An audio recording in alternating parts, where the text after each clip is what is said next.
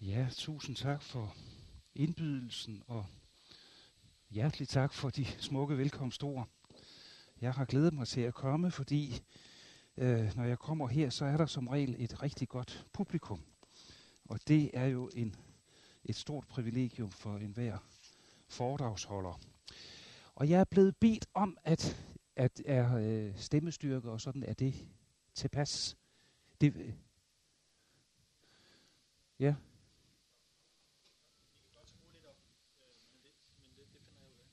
Ja, godt.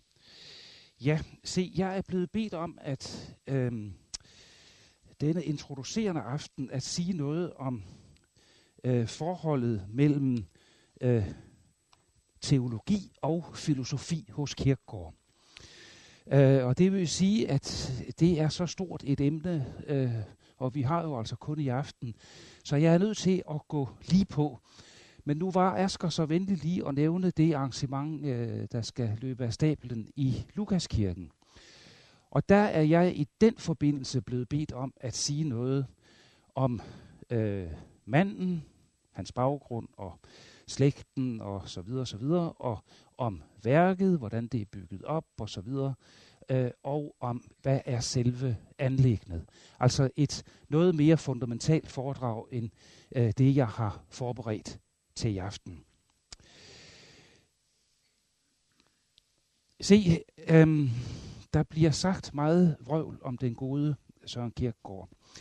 Øh, og noget af det vrøvl, der bliver sagt, det er jo altså blandt andet det, at man lægger hele vægten på hans øh, filosofi, hvorved man kommer fuldstændig skævt ind i hele hans anlæggende, hele hans øh, ganske særlige tankeunivers. Øhm, man må respektere hans selvforståelse. Og hvad var den? Jo, den var, at han var helt ind i sit inderste inde overbevist om, at Gud havde givet ham en opgave. At han havde udrustet ham til den opgave. Ved at lade ham vokse op netop på det tidspunkt i det hjem, med den øh, særlige øh, faderlige omsorg, han fik. Øh, en noget speciel opdragelse, men øh, på nogle meget væsentlige punkter en opdragelse, der skulle spille ham de kort i hende, som han i allerhøjeste grad, da han begyndte på sit forfatterskab, fik brug for og bragte i anvendelse. Øh, også ved den uddannelse, han fik, øh, ved det miljø, han kom ind i, den meget brede læsning, han foretog sine første mange studieår.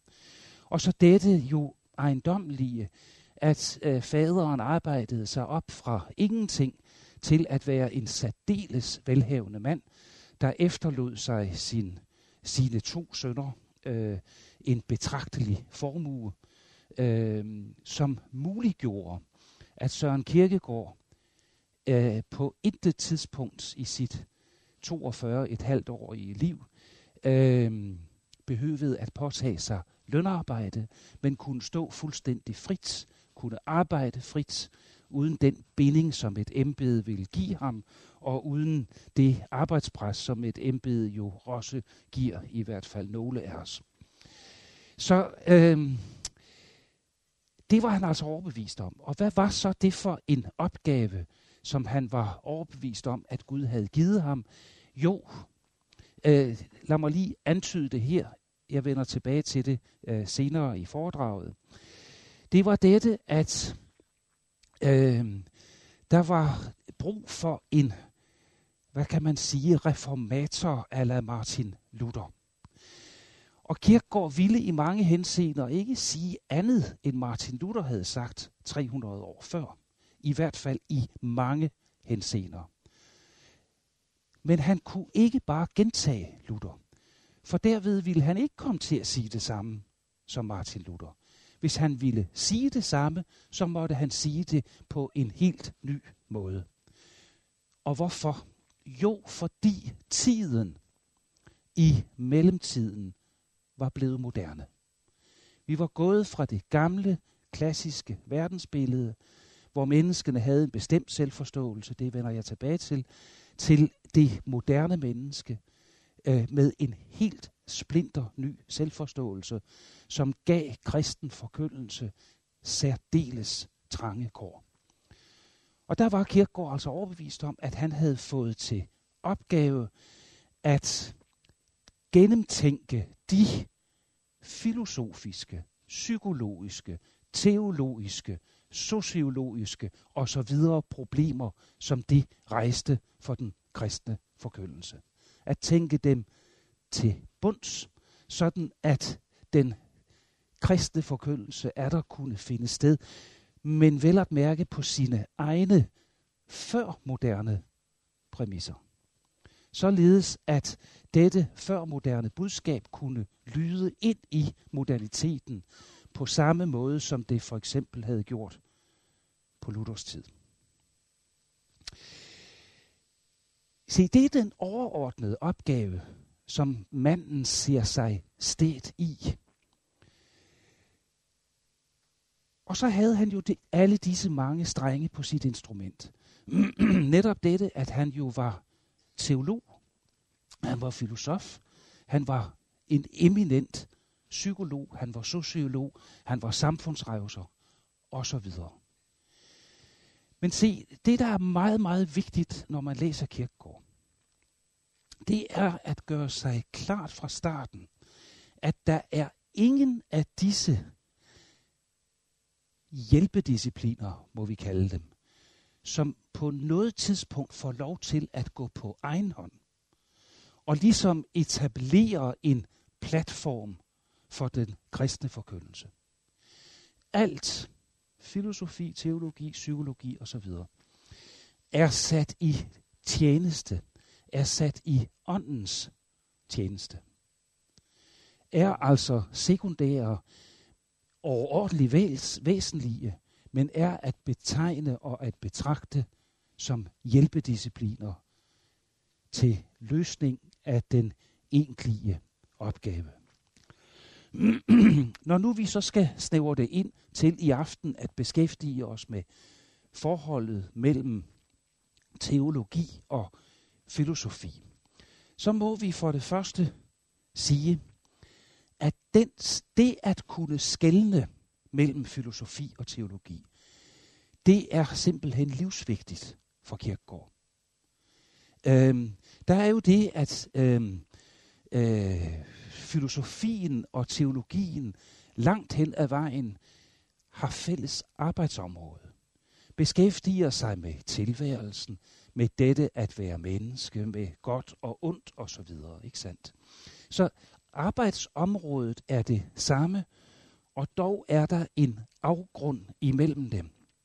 Og det er den afgrund, som Kirkegård i hvert fald øh, med mit kendskab øh, er den i verdenslitteraturen, der virkelig har trukket øh, de skarpe øh, grænser og afgrænsninger for. Han ville sige, at hvis ikke teologien er i stand til at skelne mellem filosofi og teologi, så er den simpelthen afgået ved døden. Så er den opslugt af den humanfilosofiske tænkning, og så, som han siger et sted, så går nat al mening i livet. De spørgsmål, som han her beskæftiger sig med, de vil trænge sig på over alt, hvor der drives kristen teologi og øh, kristen forkyndelse, over alt, hvor der er en kristen kirke, der vil det spørgsmål altid være aktuelt. Øh, man kan bare tænke på vores tid, hvor øh, jeg nævner bare øh, to øh, tilfældigt valgte eksempler, øh, hvor man jo for eksempel bruger humant øh, filosofiske argumenter til at afgøre et teologisk spørgsmål. Og det er jo klart, altså når vi i øh, øh, øh kirken af historiske grunde øh, har videt folk til øh, ægteskab, så har det været med en teologisk definition af, hvad et ægteskab overhovedet er. Men det er jo altså nu virkelig sat øh, øh, under prøve, ikke sandt? Fordi man jo altså nu bruger argumenter for øh, øh, en helt anden definition af, øh, hvad et øh, ægteskab egentlig er. Øh, der, der har man altså ud fra sådan nogle øh, humane, humanistiske, eller hvad ved jeg, øh, argumenter øh, øh, omdefineret, hvad der teologisk har været defineret. Det vil sige, de der har gjort det, de har ikke evnet at skelne mellem filosofi og teologi. Et andet eksempel, øh, jeg var for nogle tid siden sammen med en, en yngre kollega, som var meget interesseret i at vide, hvilke salmer jeg øh, lærte mine konfirmander. Øh, vi kan jo ikke nå øh, hele salmebogen, det er klart, vel, så øh, man vælger de her 25 stykker ud som kernesalmer og synes, dem skal de i hvert fald kunne. Og en af dem, vi skulle faktisk have begyndt med at synge den i aften, men øh, det har, er vi øh, sprunget over, det er Peter Dasses Herre Gud, dit dyre navn og ære.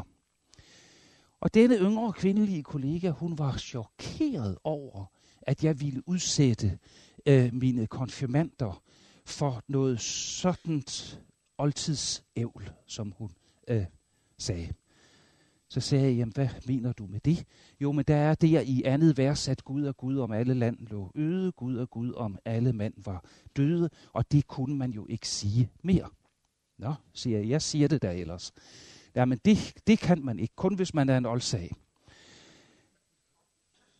Øhm, og så gik jeg hende selvfølgelig på klingen og siger, jamen hvordan, øh, hvordan taler du, altså hvordan, hvordan forstår du Gud? Og derfor, øh, der var hun meget åben og sagde, jamen Gud er en bevidsthedsform. Det var det ord, hun brugte om den. Og se, den bevidsthedsform, den tager den kære kvindelige kollega jo med sig i graven, den dag hun dør. Så den Gud, den bevidsthedsform er naturligvis ikke, Gud er Gud om alle mand var døde. Det siger sig selv. Men det ligger jo i den kristne bekendelse, at det er Gud, og Gud skal lov for det. Men her var der altså et eksempel, sådan hørte jeg det, på en kollega, der ikke var i stand til at distinguere, at skelne mellem teologi og filosofi. Og eksemplet viser jo også, at så går der død i teologien, ikke sandt? Fordi her er den blevet opslugt af en filosofisk bevidsthedsform. Og så må man give kirkegård ret, så går nat al mening, al teologisk mening. For se, det gjorde sig gældende allerede på kirkegårds tid. Skønt der er gået godt halvanden hundrede år.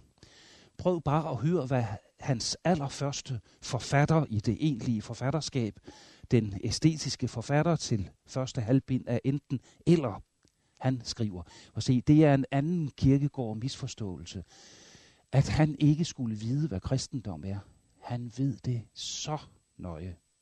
Han er fuldt på højde med, hvad kristendom er og hvad det indebærer.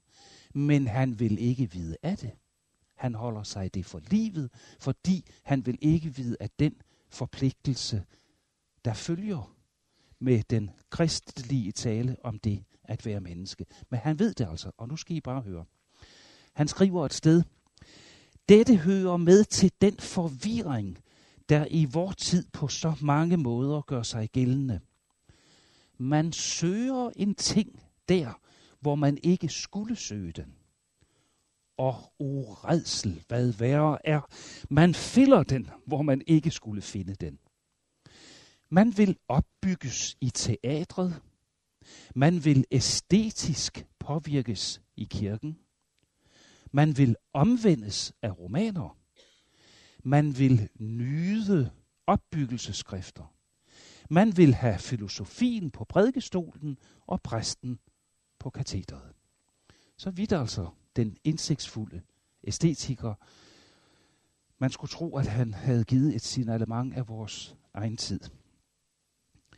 Se, Kierkegaard blev på et meget tidligt tidspunkt i sit liv opmærksom på afgrunden mellem filosofi og teologi.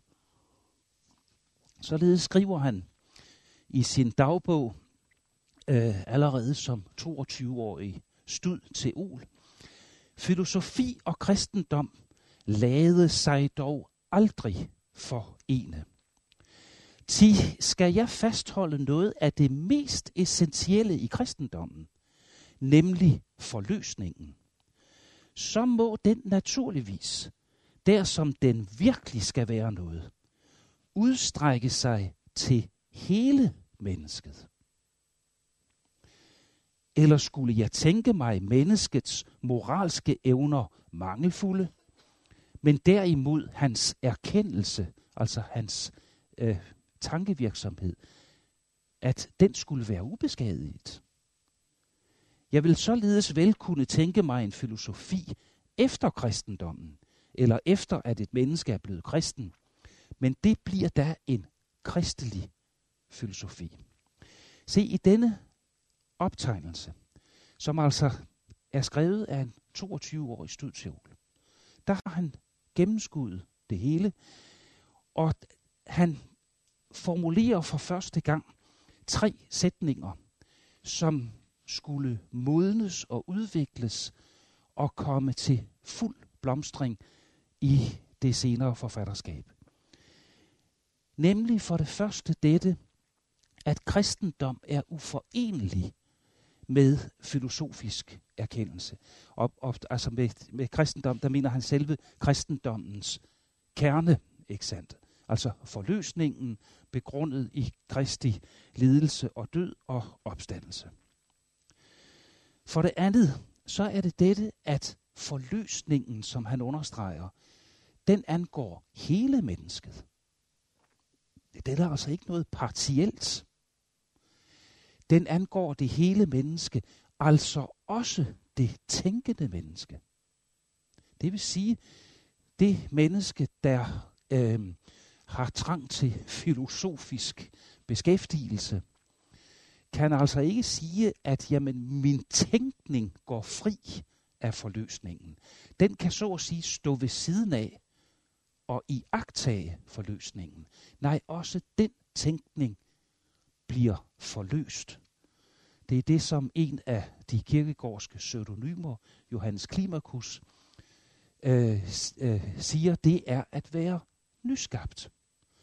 Og når et menneske er det, så kan det for det tredje og sidste udfolde en kristen filosofi. Ja, det er jo faktisk det, vi gør her i aften, ikke? At vi på baggrund af kristendommen, der, øh, ja, der tænker vi jo, ikke? Vi gennemtænker, hvad det vil sige, at Gud blev menneske, at han led og døde og opstod. Og den gennemtænkning, denne filosofiske beskæftigelse, den kan Kirkegaard altså sagtens se finde sted, men først, om jeg så må sige, efter at et menneske er blevet kristen, øhm, kan det udfolde en kristelig filosofi. Dette skulle have været en ganske kort indledning. Øhm, øh, så jeg vil øh, speede lidt op, men det, det, det er jo også vigtigt, at vi, at vi ligesom får, får talt os savligt øh, rigtigt ind i sagen.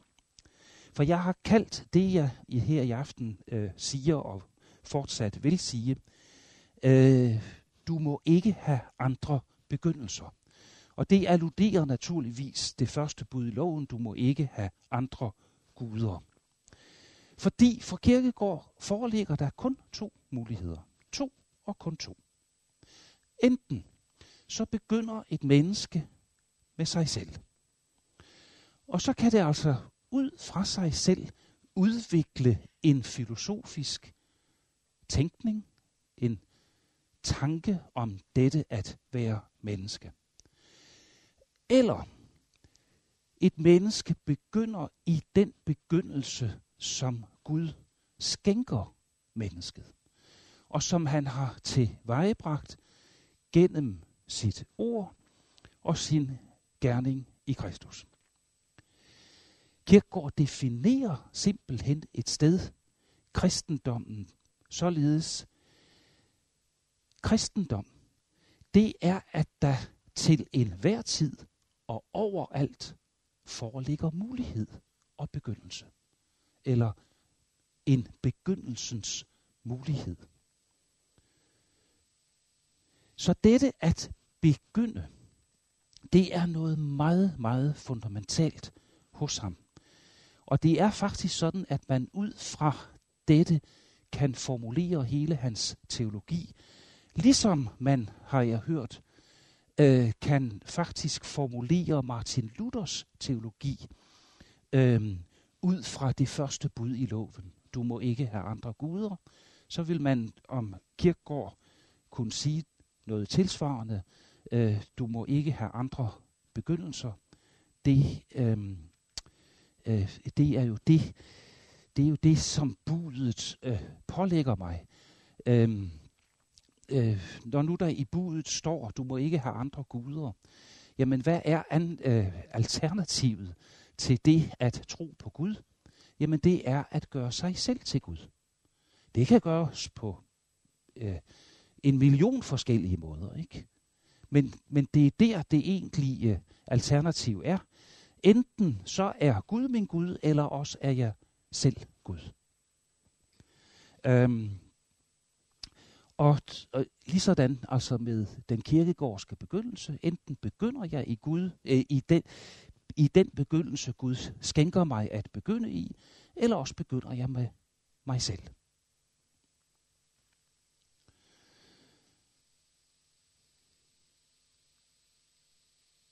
Der findes fra gammel tid en legende om apostlen Johannes, øh, som er meget smuk, og den har en sandhedskerne. Der er jo det med legender og anekdoter, ikke sandt? At de behøver jo ikke at være historisk korrekte. Øhm, øh, men de kan sagtens have en, øh, en sand pointe. Og det har i hvert fald denne om apostlen Johannes. Jeg har tilladt mig at tage legenden, og så digte lidt videre på den, øh, for øh, at give jer et indtryk af, hvordan Kirkegård tænker om dette at begynde, øh, og hvordan den begyndelse simpelthen afgør forholdet mellem teologi og filosofi hos ham. Og legenden siger, at der nu for snart 1900, og der, altså, jeg har taget mig den litterære frihed at, at, at digte videre på den. Øhm, og det skal jeg nok forsvare over for Kirkegaard. Jeg ved ikke, om jeg til sin tid kan forsvare det over for Johannes. Det vil vise sig. Men legenden siger altså, at der nu for snart 1900 år siden, eller godt og vel er det jo, sad en gammel mand nede i Efesus. Han havde, hed det sig, gjort hele udviklingen med. Han havde været en af Jesu allerførste disciple, havde gennemlevet alle de bevægede år med evangeliets udbredelse og kristendomsforfølgelse.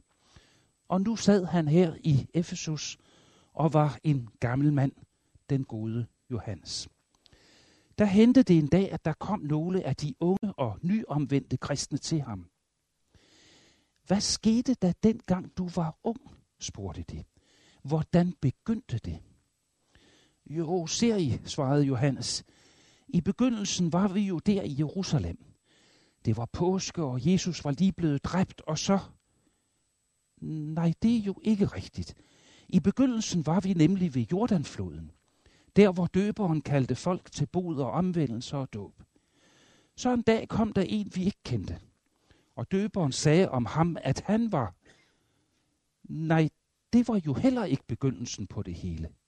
For ser I, i begyndelsen var ordet, og ordet var hos Gud, og ordet var Gud. Og ved ordet kaldte Gud himmel og jord ud af intetheden, og sagde, der blive lys. Og han gav jorden som et hjem til sine skabninger. Han gav dem liv og ånde, og mættede dem dagligt af sin fylde. Dette var, hvad der skete i begyndelsen. Og hvad der ligger forud for begyndelsen, det hverken kan eller må et menneske vide. Begyndelsen tilhører nemlig Gud og ham alene. han som er evig, er jo selv uden begyndelse og ende. Så begyndelsen ligger i hans hånd. Men så skete der det, fortsatte Johannes, at menneskene begyndte at trænge bag om begyndelsen. De ville ikke længere modtage begyndelsen af Guds hånd. Hvorfor skal vi dog det, spurgte de. Nej, vi vil selv være guder med vores egen begyndelse. Vi vil begynde med os selv. Det ved vi da, hvad er. Og da de havde sagt det, sænkede mørket sig over dem, og de blev fordrevet fra det paradis, som Guds begyndelse havde været, der hvor alt var så godt. Og de måtte sande, at deres egen begyndelse var en forbandet begyndelse. Deres liv blev en historie, der endte lige så blindt, som den begyndte. Således sænkede mørket sig over menneskeslægtens historie, og menneskenes børn måtte famle sig frem i blinde. Men der forbarmede Gud i himlen sig over sine skabninger. Jeg kan dog ikke lade dem fare forvildet rundt i en tilværelse uden begyndelse og ende, sagde han. Jeg vil fri dem ud af den mørkes magt, som deres egen indbildte begyndelse er. Jeg vil sende det sande lys til verden, det lys, som mørket ikke kan få bugt med. Jeg vil skænke dem en ny begyndelse, som de kan suge næring af og opstå til nyt liv. Og ordet blev kød og tog bolig i blandt os, og vi så hans herlighed, den herlighed, som ordet har fra ham, der er altings begyndelse og ende. Ja, sådan talte den gamle Johannes, og han kunne blive ved længe, for der var meget at fortælle om ham, som pludselig var dukket op der ved Jordanfloden. Han der sagde, jeg er den sande begyndelse, for jeg og faderen, vi er et. Sådan talte Johannes altså, men sådan taler Kirkegård også. For kristendom er, som sagt, for ham begyndelse. Kristendom er fordringen om at skulle begynde. Men den afslører samtidig menneskets afmagt i at kunne begynde. For når mennesket begynder, ja, så sænker mørket sig over menneskeslægtens historie. Men så er kristendom jo også syndernes forladelse til at kunne og til at skulle begynde alligevel. Ja, søndernes forladelse, sådan definerer Kirkegaard det et sted, det er simpelthen at få en ny begyndelse. Det er Guds tilgivelse af, at jeg ville være Gud for mig selv og begynde med mig selv. Det er på ny at blive sat i tjeneste for hans begyndelse.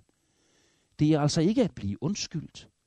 Det er at blive taget alvorligt og få lov til på trods af alt, er der at måtte begynde i begyndelsen, og således stå i begyndelsens nye mulighed.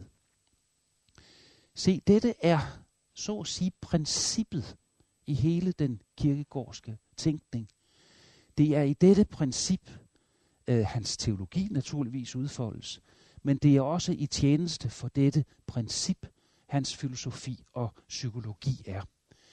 Øh, de er jeg, der er bekendt med den øh, latinske oversættelse af Bibelen, den såkaldte Vulgata. I vil vide, at der er to meget afgørende steder i den oversættelse. Øhm, og det er netop øh, dette med begyndelsen, altså første Mosebog, ikke sandt, øh, i begyndelsen skabte Gud himlen og jorden osv. Det som Johannes jo alluderer i øh, øh, sit evangelium øh, i begyndelsen var ordet. I den latinske oversættelse, der hedder det en principio. En principio i begyndelsen. Og det er princip, principio, forstået på den måde øh, i den kirkegårdske sammenhæng. Det er der, det udfoldes. Hvad er så denne forudsætning, denne begyndelsens forudsætning? Ja, de af jer, der har været med til de her kirkegårdaftener, som vi jo har haft de senere år, I vil vide, at netop ordet forudsætning, det er så uhyre vigtigt for Kierkegaard. Fordi det er jo hans begyndelse, simpelthen. Og at Kierkegaard tænker meget, meget konkret. Når han anvender sådan et ord, så er der ikke noget øh, sofisteri i det. Nej, han tænker helt jordbunden. En forudsætning, siger han, det er jo en sætning, der er sat forud for alle andre sætninger.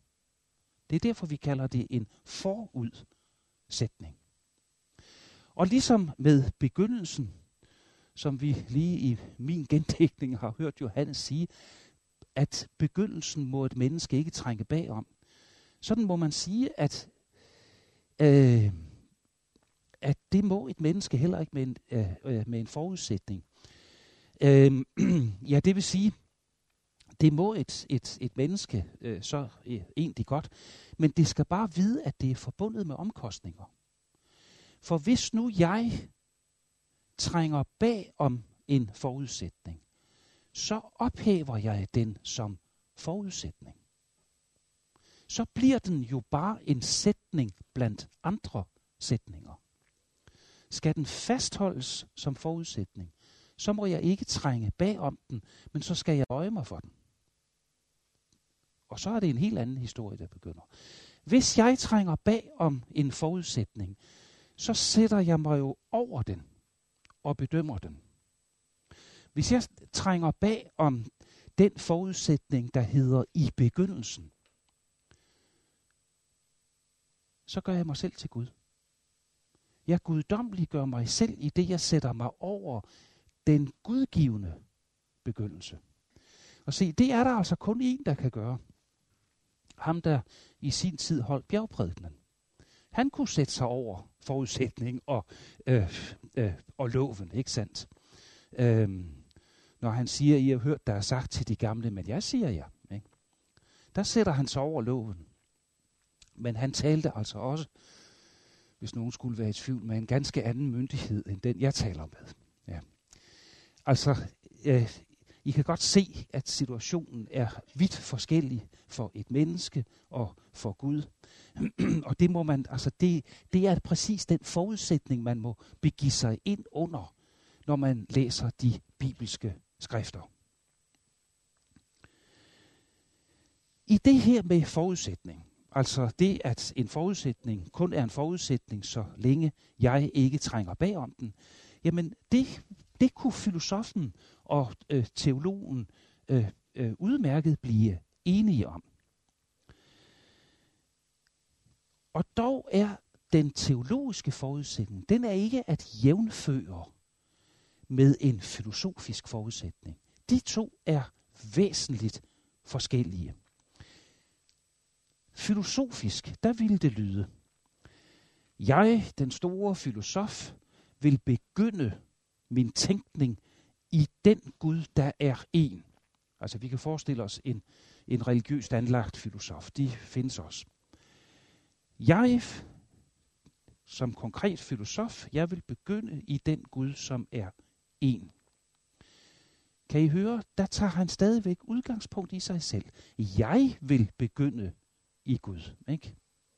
Han, han, kom, han, han kommer ikke ud over sit eget subjekt i den måde at tænke på og at tale på. Hvordan lyder det så teologisk?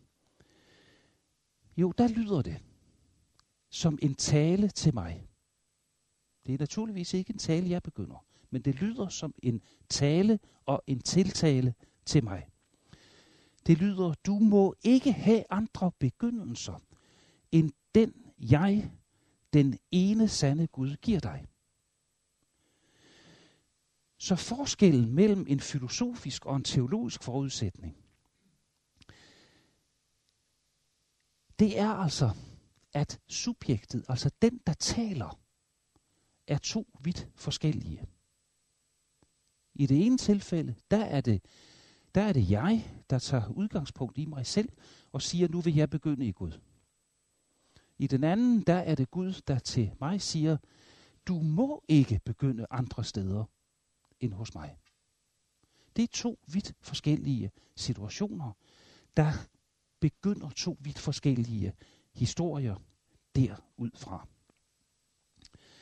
Svarende til det, jeg var inde på lige før, at der altså for Kirkegaard se kun er to muligheder for et menneskes begyndelse, nemlig at begynde i sig selv, eller at begynde i den mulighed, Gud skænker.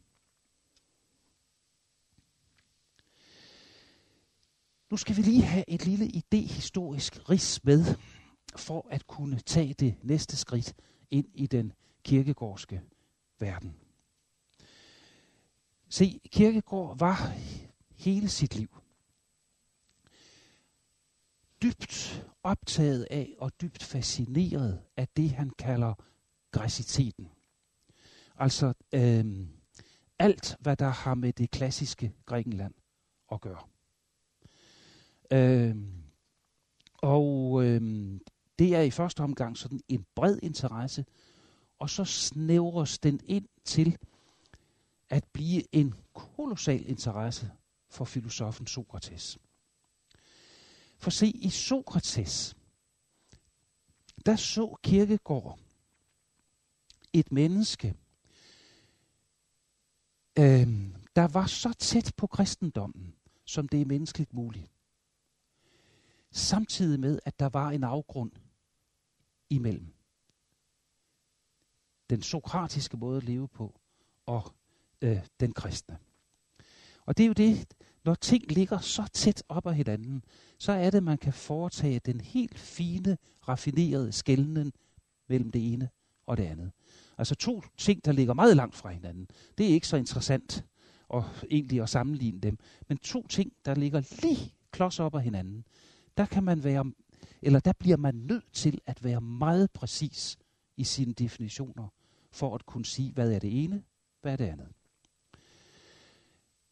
Der er for det første øh, øh, ejendomlighederne med, med altså alle de lighedspunkter, der jo er mellem den historiske person, Sokrates, og den historiske person, Jesus af Nazareth. Altså dette, at de på øh, et, et tidspunkt, der træder de offentligt frem, øh, de går rundt, de taler med folk, og de belærer folk, og de underviser og gør ved. Øh, de danner en, en discipleskare omkring sig. Der er ingen af dem, der nedfælder noget på skrift. Alt, hvad vi ved om Sokrates og Jesus, det har vi fra disciplekredsen, eller altså på anden hånd.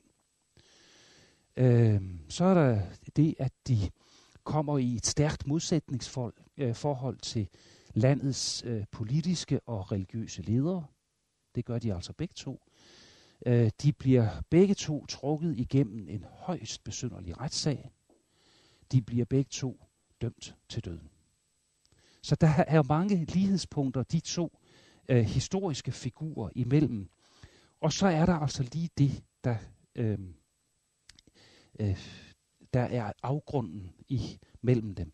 Men så er der altså også ifølge Kirkegaard det, at selve den måde at være menneske på, som Sokrates var, kommer den kommer kristenlivet så uhyre nært.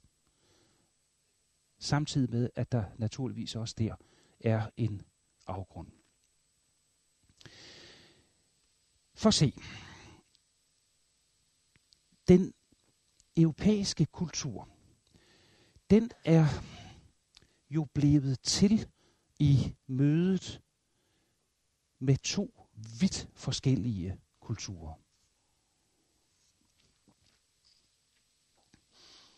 Vi har først den indoeuropæiske, som øh, ja, er jo vidt forgrenet.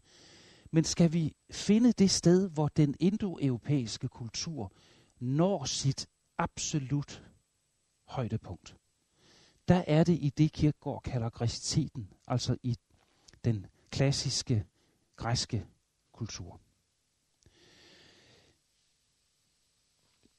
Og vi må lige ganske kort, og det jeg siger nu, det indrømmer jeg, det er lidt firkantet, der, det er meget mere nuanceret, men det er bare lige for at slå en pointe fast. Man kunne nemlig sige, at for grækeren, der var synssansen den vigtigste sans. Grækeren slår øjet op. Han betragter sin verden. Han ser, øh, hvordan øh, tingene bliver til i naturen. Og han undres. Og som en af de allerførste græske filosofer siger, at øh, forudsætningen for visdom, det er evnen til at kunne undres. Og grækeren undrer sig undre sig over, at man lægger to stort set ens løg i jorden, og så kommer der to vidt forskellige blomster op. Hvordan kan det gå til? Hvor kommer vi fra? Hvad skal vi, mens vi er her? Hvor går vi hen, når vi ikke er her længere? Han undrer sig, han stiller spørgsmål. Øhm, han ser. Øhm, og han ser netop for at, øhm, at indse, og for ved hjælp af inds, øh, at, at, at dette at indse, at opnå indsigt. Grækeren vil have en forklaring på, hvordan tilværelsen hænger sammen, og hvordan han øh, selv fungerer. Det skal forklares. Og se, det er jo, jo bestemt ingen øh, øh, øh tilfældighed, at i Grækenland, der grundlægges alle de moderne videnskaber. De er jo bygget på dette princip, at man undres, at man søger en forklaring, man søger øh, øh, at opnå indsigt. Det er, jo, det er jo det, forskningen går, går ud på. Og alle vores klassiske øh, videnskaber, ja, de er jo grundlagt i Grækenland, naturligvis. Men se, så er der altså også dette andet element i den europæiske kultur, som hedder den semitiske kultur, som jo kommer fra Jødeland, øh, det jødisk kristne budskab, som jo helt konkret går i land med Paulus øh, en gang sådan over, omkring år 50, ikke sandt? Øh, måske lidt senere, øh, oppe i det nordlige Grækenland i Filippi, hvor Paulus døber den første europæer med den kristne dåb. Der sker den første konfrontation af kristendom og den gamle græske kultur. Og den jødisk kristne kultur, den er jo helt anderledes skruet sammen, må vi nok sige. Den, øh, den kunne man også lidt firkantet fremstille som, at der er syns, nej, der er hørelsen den aller, aller vigtigste sans. Nemlig dette, at Gud taler, mennesket hører. Øh, tænk på den jødiske trosbekendelse, som jo begynder med råbet, Hør Israel. Øh, tænk på de gamle testamentlige profeter, der modtog Herrens ord og talte det til folket, der jo så skulle høre efter. Dette at høre og at være lydhør og dermed være lydig, det er jo ord, der er i nær familie med hinanden. Øhm, så, øhm, så der er hørelsen altså det allervigtigste. Og senere jo nøjagtigt det samme i kristendommen. Troen kommer af det, der høres, siger Paulus. Når vi går til kristen gudstjeneste, så er vi jo altså ikke kommet for at høre os selv vel. Nej, vi er trådt ind i Herrens hus for at høre, hvad du, Gud skaber, vil tale til os. Det er en helt anden situation end i græsiteten, hvor mennesket jo netop tager udgangspunkt i sig selv og opsøger en forklaring. Og kan det ikke forklare tingene, jamen så opfinder det et øh, væld af guder, som ligesom kan lukke hullerne i uvidenhedens masse.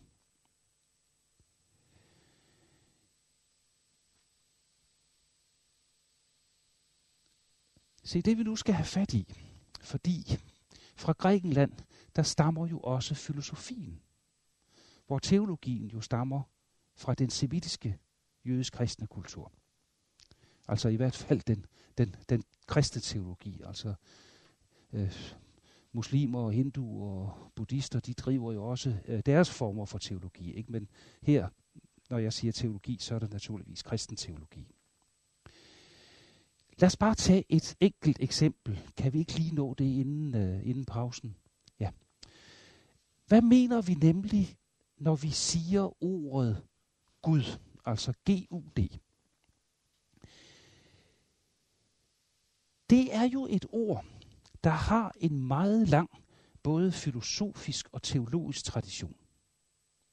Hvad enten ordet Gud har skulle bruges til at lukke det sidste hul i et filosofisk system, eller til at skabe en slags eksistentiel mening, eller til at forklare alt det uforklarlige. Hvad er i midlertid vilkåret for det at tale om Gud? Ja, sådan rent idehistorisk, der kan man hurtigt få det indtryk, at vilkåret faktisk er den rene vilkårlighed. Hvor i bogstaveligste forstand alt kan påstås. Alt kan lægges ind i det ord Gud. Fordi man i Guds begrebet, der kan man, der kan man lægge det, man har brug for.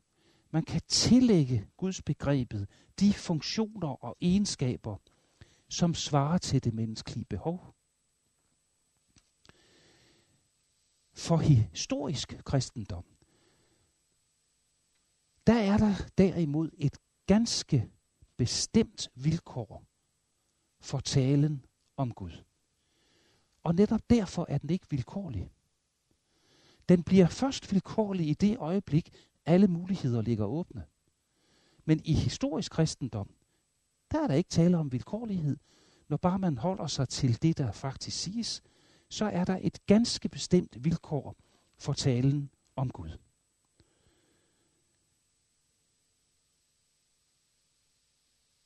Hvad mener jeg så med historisk kristendom? Jo, det er det ganske enkle, at øh, vilkåret for at tale om Gud simpelthen er historisk. Fordi det er trådt ind i historien i skikkelse af en person og i beretningen om dennes liv og død. Løsrevet i midlertid fra den historiske situation. Ja, der er ordet Gud et overordentligt taknemmeligt ord. Netop fordi det i en vis forstand er så tomt et ord, så er det taknemmeligt at fylde med dette og hint indhold. Det er nemt at tillægge Gud de egenskaber og funktioner, som man finder fornødende. Gud er et anvendeligt ord. Det bærer de menneskelige idehistorier vidnesbyrd om. Se, de allerførste kristne, de blev anset for at være ateister. Og det gjorde de, fordi de, øh, fordi deres Gud var et menneske, der efter en menneskelig synsvinkel ikke kunne være Gud. Til eksempel, så var det for grækerne helt utænkeligt at tvivle om Guds tilværelse. Gud var for grækeren det værende og væren selv. For grækeren havde taget det, kunne man sige, abstraherende skridt. Altså det, at man går fra det konkrete og ud i det abstrakte. Det skridt, der er fra mytos, altså mytologiens tale, og så til logos, til logikkens tale. Grækeren havde taget skridtet fra den primitivt tænkte Gud, som sådan en overmenneskelig kraft, til den filosofiske, den monoteistiske Gud. Og denne Gud, det var alt det til grundlæggende. Det var den egentlige væren i modsætning til det tilsyneladende i verden. Gud er, siger grækeren, verden. Gud er verden i verdens inderste væsen, og han er til at erkende for den menneskelige fornuft. Se, sådan var, og det, det er jo vigtigt at gøre sig det klart, at sådan var i grove træk det Guds begreb, der beherskede den verden, i hvilken den unge kristendom skulle udbrede budskabet om menneskesynden, der fødtes i en stald blandt småkorsfolk, voksede op blandt jævne mennesker, lod sig døbe af en kontroversiel bodsprædikant, prædikede omvendelse, ikke fordi Gud var den tilgrundliggende værens magt, der giver mennesket væren og virkelighed, men de skulle omvende sig, fordi Guds rige er nær. En mand, der sagt modigt kom ridende til sit folk på æselryg, lod sig håne, spotte, tortere, lod sig korsfeste og opstod på tredje dagen. Ikke som sjæl. Der ville grækeren stadigvæk kunne være med. Nej, som læme. Om en sådan mand fortalte de første kristne med den tilføjelse, i øvrigt er han vores Gud. Det kan altså ikke undre, at de kloge grækere rystede på deres kloge hoveder. Og de kan heller ikke undre, at de første kristne gjorde, hvad de kunne, for at gøre deres budskab begribeligt for grækerne. At gøre budskabet begribeligt for den græske kultur, der jo sprogligt og religiøst langt hen beherskede den antikke verden. Det var altså vilkåret for de allerførste kristne. Sagen er jo det, at hvis man vil meddele sin samtid noget, jamen så må man jo tale tidens sprog. Så enkelt er det. Talen må være forståelig, og den største udfordring for den oldkirkelige teologi var derfor at tale om den kristne Gud på en for grækerne forståelig måde. Resultatet blev, at sagen ofte, ikke altid, men ofte, blev opslugt af forståelsen. Når den kristne og når grækeren sagde Gud, jamen så mente de noget vidt forskelligt. Og da grækernes tale om Gud var en menneskelig forståelig tale, og da grækerne kulturelt var de kristne langt overlegne, jamen så blev deres forståelse ofte den, og i vid udstrækning den, der fortrængte den kristne forståelse. Nu skal jeg ikke gennemgå hele teologiens historie her, men det er jo det, der er der og er der gør sig gældende ned gennem kirkens historie, at man har ville opnå en forståelighed på bekostning af budskabet. Det er jo også vores udfordring i, ja, i dag, at vi altså skal formidle dette før moderne ind i en moderne tid. Og der er jo teologier, som siger, jamen så må vi gøre afbigt. Så må vi, så må vi hugge hæle og klippe tær og øh, gøre budskabet til noget andet, sådan at det bliver spiseligt for det moderne menneske. Sådan har man gjort det før.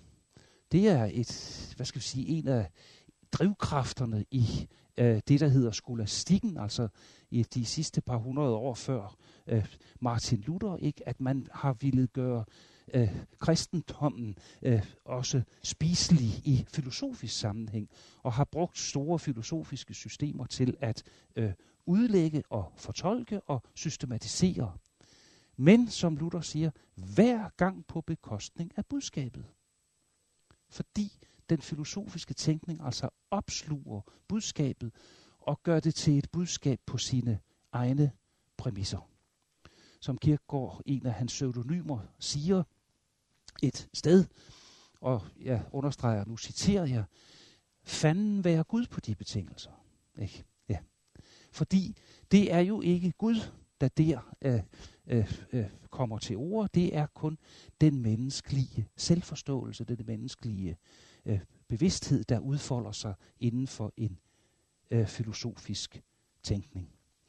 Det var jo også derfor, Luther råbte vagt i gevær og satte hele sin kraft ind på at gøre op med den skolastiske filosofi, øh, som han jo som bekendt øh, gjorde ved øh, at gå tilbage til de nytestamentlige skrifter. Og det var altså nøjagtigt det samme, øh, Kirkegård ville, men han ville gøre det i en moderne verden. Og det ved jeg ikke, var det egentlig det, Asger, at holde lige en, en pause nu, og kunne jeg så få 10 minutter bagefter til lige at, øh, og, og, og runde den side af sagen af? Ja, tak.